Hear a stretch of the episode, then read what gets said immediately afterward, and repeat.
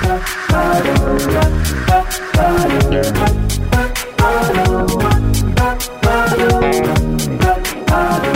there, it's Carrie here from Wrap Your Head Around Silks.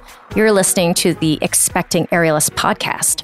Today I have my friend and student, aerialist hobbyist, Jennifer Lo Lupo.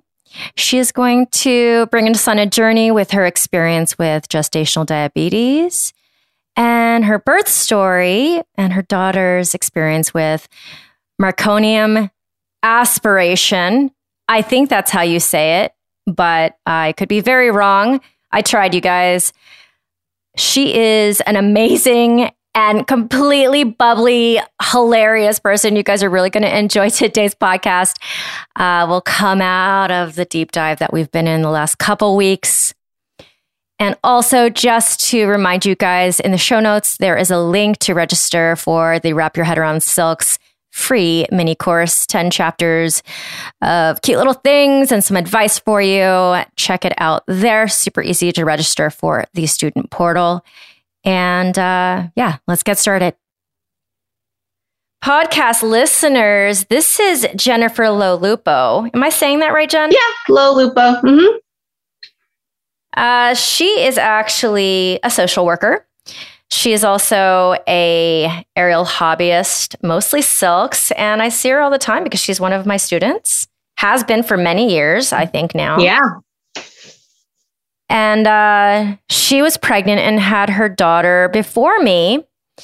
And then I learned, I think at my like baby send off for my students, like my mini baby shower, she kind of told the story of Aria and her birth story and uh, it was it was a little rough, right? Yeah.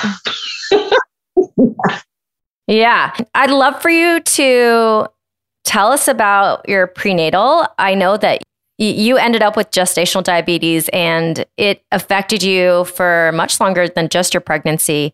And then separately, Aria's Aria's birth story was not something that you were mentally and emotionally prepared for because it just happened. Yeah. So, um, yeah. So, yeah, uh, bring us in on your story. So, I was diagnosed with gestational diabetes pretty early. My doctor wanted to screen me, I think, at 11 or 12 weeks because my mom had had gesta- gestational diabetes as well. Okay. They really did not explain to me like the process for the hour glucose test. like I just thought, you know, they said, "Oh yeah, you'll drink the glucose and then we'll test your blood sugar." My first trimester I was pretty nauseous and they said come fasting. Um, and so I came first thing in the morning because I was like, I really don't want to have to fast longer than I need to. Okay, well, drink this glucose drink and then you have to sit here for an hour and then we'll test your blood sugar. And I was like, excuse me? like, like I'm on the verge of throwing up right now. Mm-hmm. You want me to not eat for another hour. But I just was like, well, I just need to get this done because, you know, I'm I work full time. So I did it and they were they were very kind to me. They let me um you know lay down in this room by myself because I was like I can't sit in the waiting room. I feel like I'm going to throw up. And um my blood sugar was elevated, so they said come back and we'll do the 3-hour test, which is so fun. Um you drink the drink again and then yeah. test after one hour two hour and three hour and they compare your blood sugar to see if it's in the normal range for what they want and i was not in the normal range uh, I call you J Lo, and I've never called you by your actual name, so that's what I'm going to call you here. And everyone, you'll just know her as J Lo. Yeah, that's totally fine. not Jennifer Lopez, but Jennifer Lo Lupo. Yeah. so, so J Lo, you had an elevated blood sugar. They asked you to come in for the three hour test. Yeah, and then please tell us about that. But that time, I was much more prepared. because I knew that I was not going to be able to eat and I needed to be able to distract myself um, in order to not throw up. So, my sweet, sweet friend, Kelly Smith, uh, she came with me and we watched movies on her laptop for three. Oh, that's lovely. yeah. What did you watch? I think we, oh God, I can't even remember. I don't know. I can't, but she had this like earphone splitter that she's like, I've had this earphone splitter for years and now I can finally use it. so, so she was very sweet and she kept me company, which was very helpful with, you know, not thinking about how nauseous I felt. and it unfortunately came out that my blood sugars were not in the range that they wanted it to be, that it was elevated. So um, they said, you know, we're going to send you to this gestational diabetes class, and, um, you know, you'll get set up with like a nurse and, you know, all the things that you need. And let me tell you, so this this class, I think they gear it towards people who may not want to make the changes that you need to make in order to manage your blood sugar. Because right out the gate they like started with if you don't regulate and manage your blood sugars your baby could dislocate their shoulder during birth because they're too big and wow. you know their blood sugar like you'll negatively impact the fetus because you know you're connected in terms of your blood sugar and in very, very severe cases, your baby could die. And it was like, you know, I was like, what the fuck?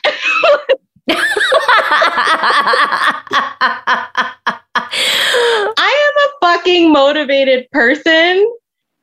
You don't need to scare me. Like, just tell me what the hell I need to oh do. But my God, I like came out of that class, like, you know, I'd gotten my glucose monitor and I got the contact for my nurse that I was going to like be talking to on a regular basis. And I went to work and I sobbed because I was like, oh my. Oh man. Yeah. So I was just like, you know what? They really don't need to do it like that. But I guess maybe sometimes there's people who just don't understand the severity and they need to yeah they don't take it seriously or something but that is not you that is not me so. no and by the way if you guys ever get to meet J Lo here. She is a ball of energy of happiness, even when she's not so happy. Like she's just a joy to be around. And she is so fun when she has one glass of wine because she's a very low tolerance. so if you're ever there for the second glass, it's like ask her anything. it's true. It's true. I want to set everybody up and I just want to like tell everybody how much I love them. Well, yeah, you're such a happy, a happy tipsy. It's the best.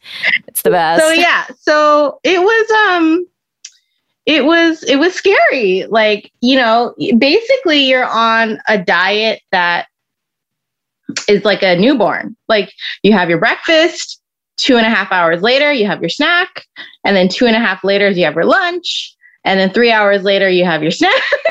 then three hours later, you have your dinner, and then you have another snack before you go to bed so that your blood sugar doesn't dip too low and then spike in the morning.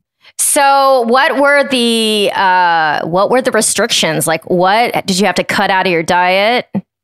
It wasn't so much restrictions as to you needed to count your carbohydrate intake and ensure that you were pairing any carbohydrates that you were eating with a protein so that your body doesn't metabolize it so fast and then spike your blood sugar. Ah. So yeah, so I, you know, I I changed my diet and it actually was very helpful with with the nausea. Like, and I think I had had pretty bad nausea because my blood sugar was like out of whack. So once once my blood sugar was, you know, more even keeled, it was an improvement. I I do have to say. So, I mean, even though Wait, Mhm. J Lo. Gestational diabetes, you have it if your blood sugar's too high and if it's too low. yeah, you don't want it on either spectrum. Oh goodness, dude! I don't know. I don't know so much about life. like every time I record for this podcast, like my mind is fucking blown because I'm like, what? Yeah.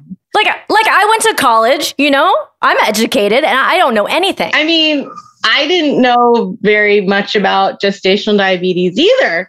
And then I had to learn about it like overnight. Um, yeah. Okay. Yeah. Totally. So you you definitely want to eat a lot of like fiber and you want to like eat more complex carbohydrates.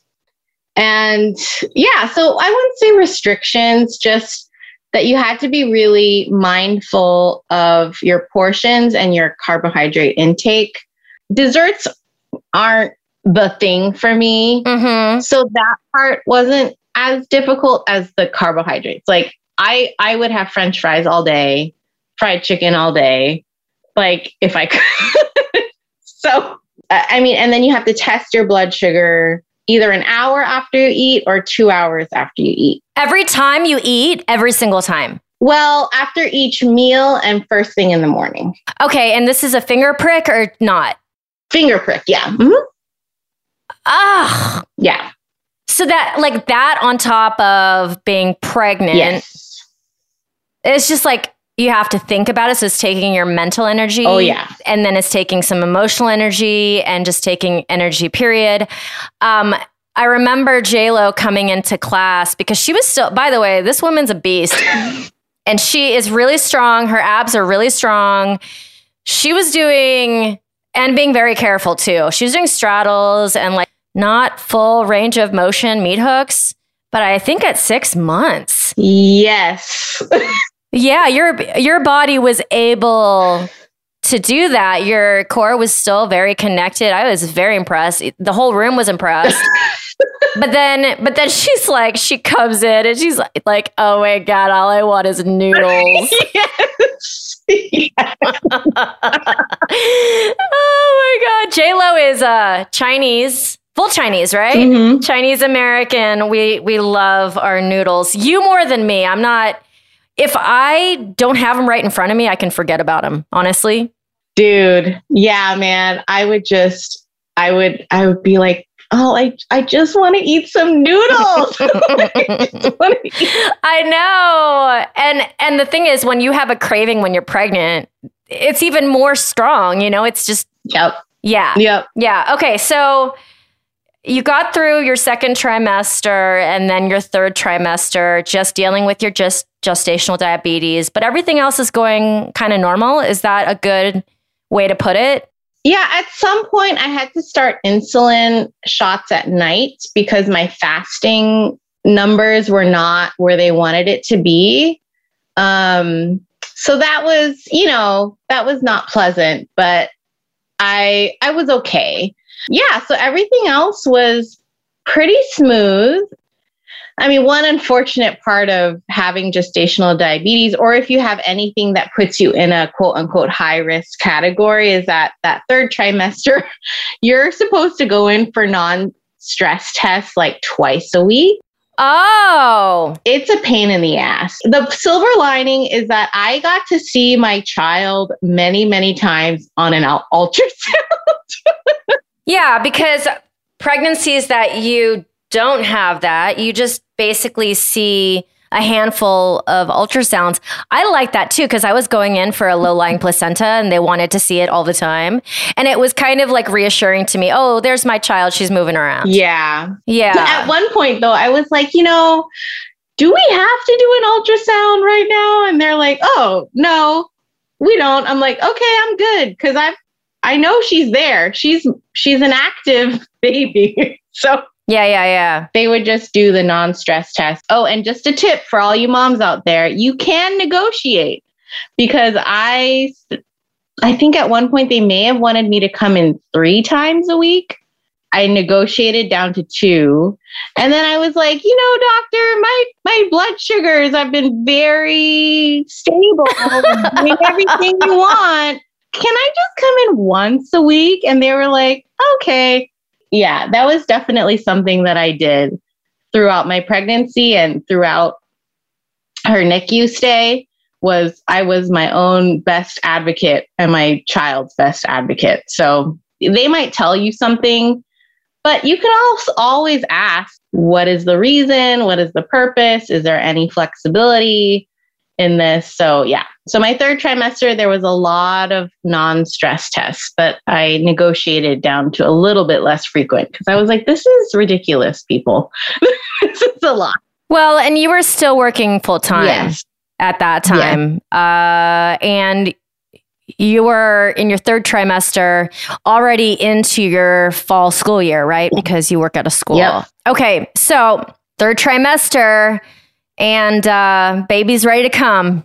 Let's get into it. I had a doula, and that was really helpful. My OB she was very sweet. She wasn't like pushy, but she was like, you know, let's get an induction on the books. And I was like, no, let's not put an induction on the books. like, I don't want to be induced. And so again, I would just advocate. I'd be like, um, can I just like check back with you and like three days. Is that because she didn't want to be surprised by your birth? You know, depending on what hospital you're at, they have different policies about how far they'll let you go. Oh, because wait, were you already after your due date by then? So typically for people with gestational diabetes, they like to induce at 39 weeks. Ah, I did not know this. Okay. And I did not want to be induced.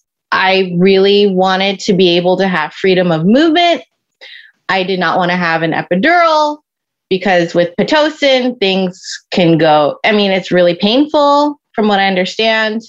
So again, I negotiated like, just give me a couple more days. Just give me a couple more days.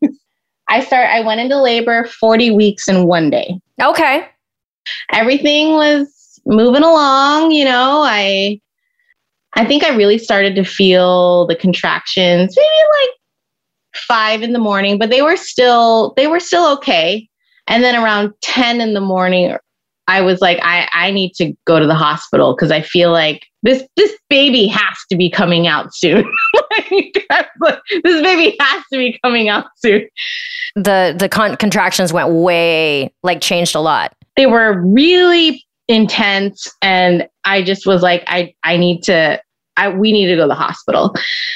We get into the car, and thankfully, the car you know, it was a Sunday and there wasn't traffic, thank God. But damn, it, it is not pleasant having contractions in a, car, in a moving car. It's just. that did not happen with me. I don't know what that's like. 10 out of 10 would not recommend, but you know. G- got it. Got it. Got it. Definitely understand wanting to labor as long as you can at home.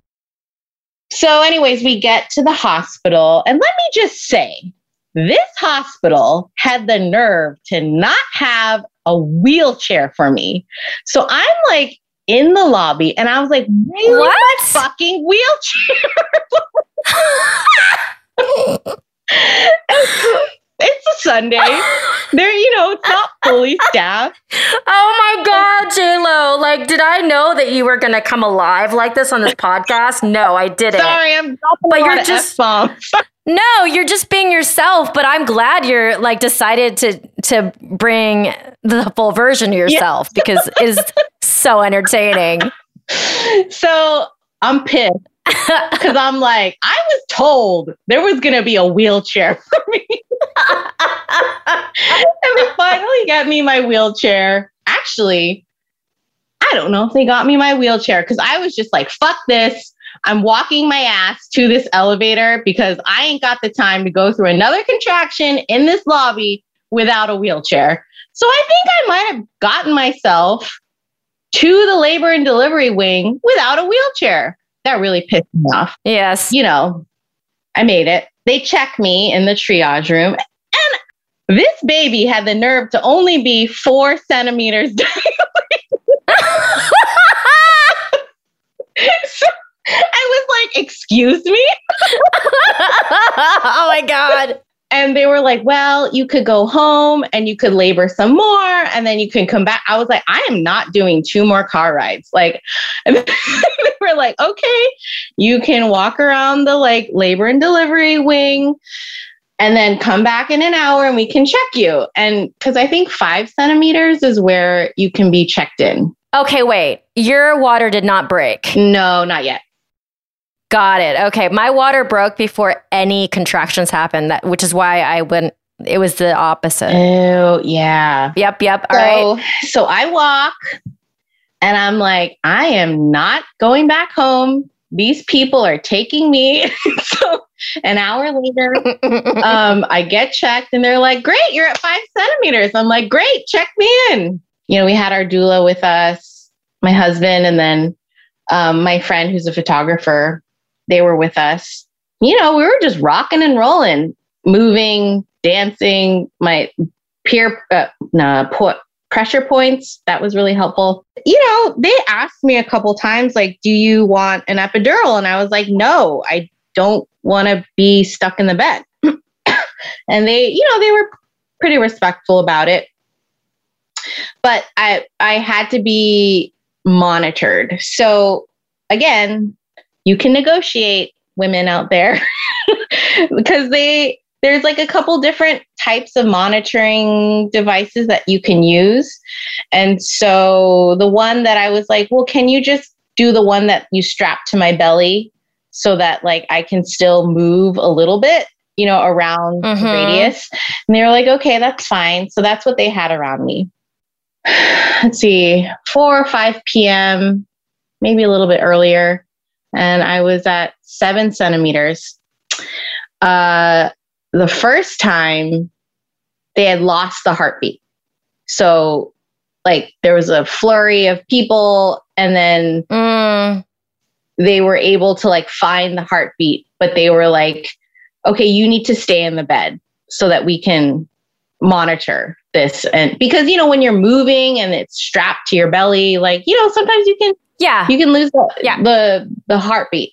That was like pretty scary, and I, I I try to remember as best as I can. I remember saying to my doula, I was like, I think I need to have a C section because I just I was scared. Oh, okay. I didn't know what was going on, and then they lost the heartbeat a, a second time. It was crazy. Like all these people came in. I think the nurse or the doctor was like doing the consent uh, for an emergency C-section as we were rolling to the OR room. I just had a sense. I was like, I, I think she needs to come out now. Like I was just like, once they asked me, like, said baby is in distress. We need to do an emergency C-section, and I said yes. Like just get get her out because I didn't feel right. I didn't feel right. What was that time frame like? They lost her heartbeat. Like, how much time went past between that and you feeling this this gut feeling? Not that long, maybe ten minutes. Oh yeah, okay, that's quick. you know, my husband and I, we talked about it later, and he did not know what was going on. He did not know that I was like, I think we need a, I need to have a C-section. She, I think she needs to come out. Like, he just was like, all these people came and then you were gone. Mm, No one explained to him what was going on until like 40 minutes later. It was, yeah, it was crazy. They rolled me into the OR. Like it, it's just a flurry of everything. Like I remember the, you know, the anesthesiologist asking me, have you ever had problems with general anesthesia? And I just was like, uh, no, like, I don't know. I, I don't, I haven't. And then I was out. yeah. I have this very weird memory. Like I think it was either the day after she was born or two days, and I I was washing my hands and I had all this blood caked into my cuticles. And I was Wow. so confused because I was like, why would I have why would I have blood caked into my cuticles? I've been washing my hand. I mean, when I came to, like when I regained consciousness, I remember they were not restraining me, but they were like, it's okay, it's okay. Like, you know, like you're you- you're in the operating room because I was like, I think I was like trying to like move or like I don't know, grab my stomach or grab my, I don't know if I was trying to like grab my baby.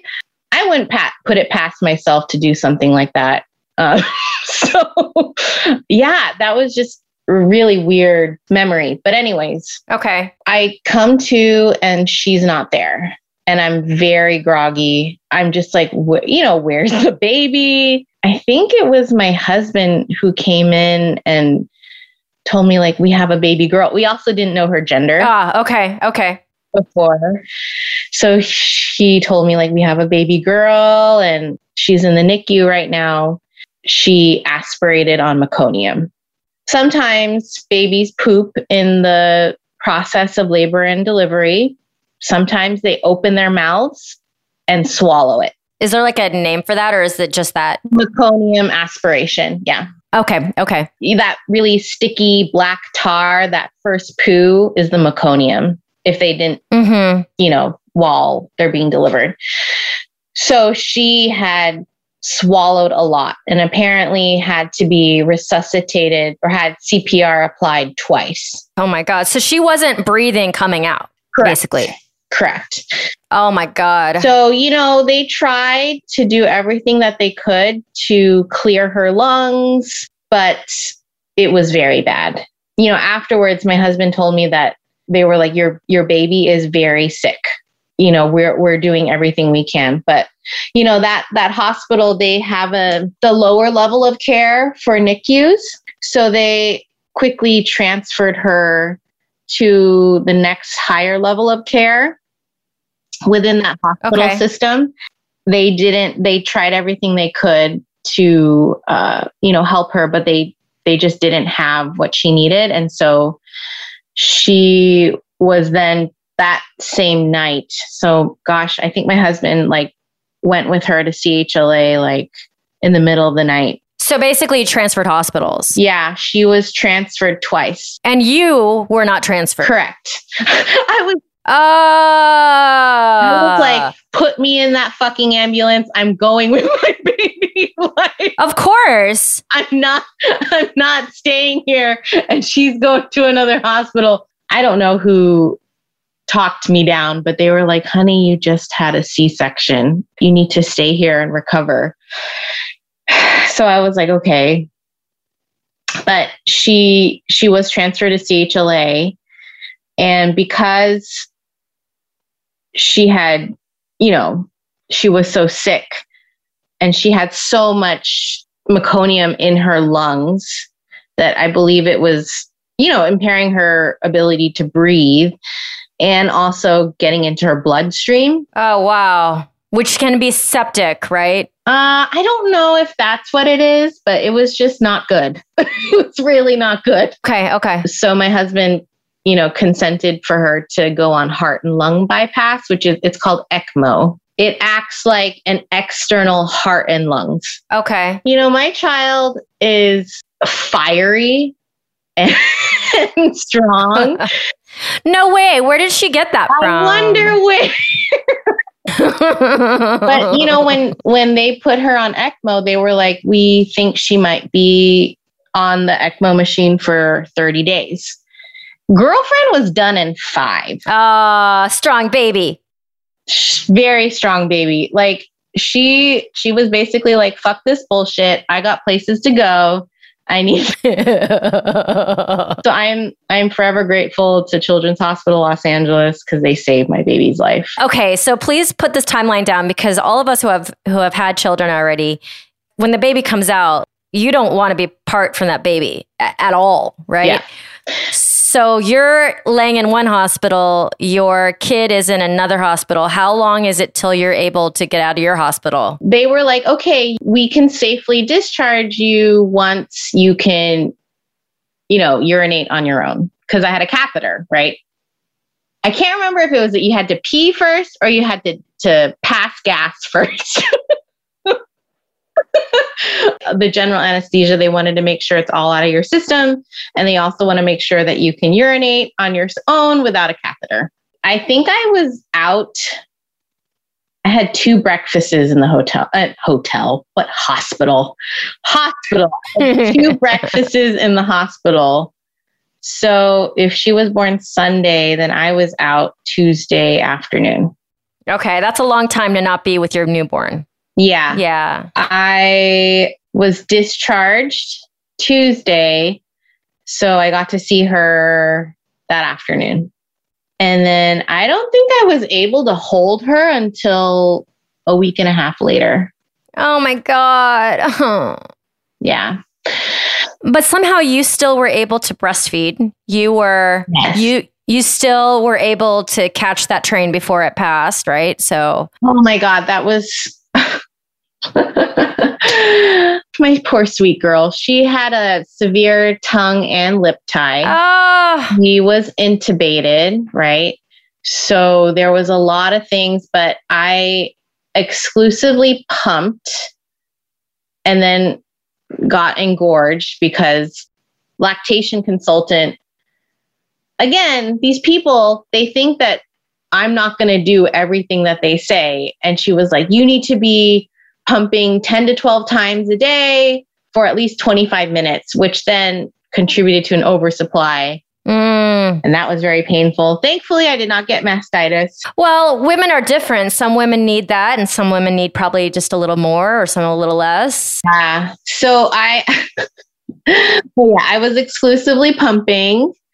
And shout out to my friends who came and helped me in the middle of the night with pumping because, you know, I was still recovering from my C section and needed help.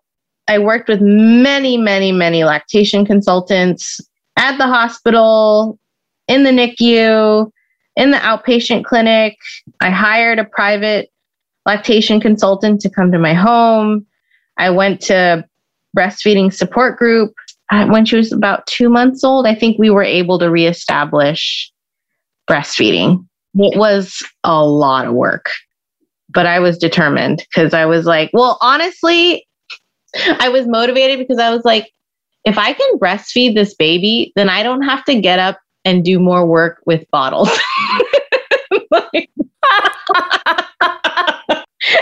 And I don't have to think about bottles when we're out and I don't have to clean. Oh my God. Other women are like, oh, I want to feel the connection, body, soul, and spirit. Yeah, yeah, yeah. I mean, all come on. Like, if you can breastfeed your like your baby, then it's like if they're tired, put them on the boob. If they're crazy, No, I mean, I get it, but it's so Chinese of you because I, I'm sure my dad would say this. He'd be like, well, isn't it cheaper if you can just breastfeed them? I, I'm sure my dad would wanted to have said that. Maybe he did or didn't. I don't know. I was too little. I mean that is true though. I mean, it is, but that's not the reason to do it or not. I I would hope. J Lo, tell us the ending of this, the the the happy ending though. So, how long was she in the NICU, and what did the mar- meconium just go away? Like, what happened? ECMO did its job and, you know, helped her to stabilize. And she was in the NICU for five and a half weeks. Wow, that's kind of a long time. It is, but you know, a lot of day was the pain management because she was on such powerful painkillers and narcotics that they didn't want to just take her all of a sudden off of all these pain meds Ah, right. and then go back to the hospital. Yeah, and that just must have broken your heart that your baby is just so like hooked up and and like on so much crap. Yeah. I was grateful for all the medicine that saved her and hopefully provided, you know, the pain management is really important because she had been through so much. Um, but it was that, and it was also like because she had been intubated, they wanted to make sure that her breathing was strong enough to be able to breathe on her own. Okay, so the part of your story that always really got me women who end up with their kid in the NICU, sometimes they already know through screenings that there's going to be something that they need to deal with later. You know, the baby's a preemie. You know that they're going to be in the NICU. You guys were like me going into the hospital. You're like, okay, my baby's due at 40 weeks. Let's take her home in three days. Right. That is crazy to me, that switch. when we talked to our OB, like meconium aspiration is just I mean, I don't even know the numbers, but it's just very rare. And there is a spectrum of how severe it can be, right? Like one baby might swallow their poop, but not that much and are able to be like their airway is able to be cleared. Then there's my child who had to go on heart and lung bypass. So she was in the NICU for five and a half weeks definitely spent a lot of time in the hospital, spent a lot of time pumping. I would just encourage any moms out there who are in the NICU to, if you can't advocate for yourself, like if that's some, not something that you feel comfortable with, then make sure you ask for help from a family member or a friend that you trust to be that voice because, you know, like you're just, you have to. And there are things that you can say like no i don't i don't want that or i don't like that or what are you doing or why are you doing that? Even though it was a terrible traumatic start if we had had a smooth labor and delivery i don't know if we would have if the doctors would have been watching her so closely because we then later found out that she has a genetic a very rare genetic disease which impact her liver and her heart function. I mean thank god she is very stable. Yeah i, I think if she had not had such a traumatic birth then i don't think the doctors would have taken her slow weight gain so seriously. Ah, okay. Well, and then also because I was not happy with the you know, with the hospital and the insurance system that I was in, I switched to something else, which gave me more options for my child and for myself. That is something that I look back and I'm like, that is a silver lining of all the terrible things that happened. It, she's a very active, healthy, opinionated toddler. so she does she does have a genetic condition where she's not so she's just at a lower percentile, basically. Yeah. So her weight gain is quite slow, but she is gaining weight. It's just she's okay. on her own curve. We're we're very grateful that she's stable, that she is as stable as she is. Yeah, she was followed by regional center because she'd had a traumatic birth. The neurologist, when she was a week and a half old, two weeks, he said, you know, I see some possible damage in the gray matter of her brain, and there could be developmental delays. That's something that you have to watch for. Wow. Thank God that she has met all of her milestones and exceeded some and JLo, can I ask you? So they knew to look at the brain because her weight was not being put on. That's how they. This was when she was in the NICU. Okay. Oh, I see. Because she had not been able to breathe for so long, see, you know, anytime that you have constriction of oxygen or lack of oxygen, it can really damage your brain, right? The neurologist was saying that he thought he saw some evidence of damage in the gray matter. And so he was like, I don't know. We don't know if there will be any delays until she gets to whatever developmental stage she's at and if she is or is not meeting those milestones. Right. So that's why we had regional center services. And I mean, she's doing really well and she's graduating from regional center. I'm also very grateful for regional center and all their help. You know, we don't know what what her future will look like in terms of like heart and liver stuff, but in the meantime, she is thriving and doing really well and you know, really grateful that you know, even though she was in the hospital, we were still able to breastfeed. And again, for that lazy side of me that doesn't want to deal with.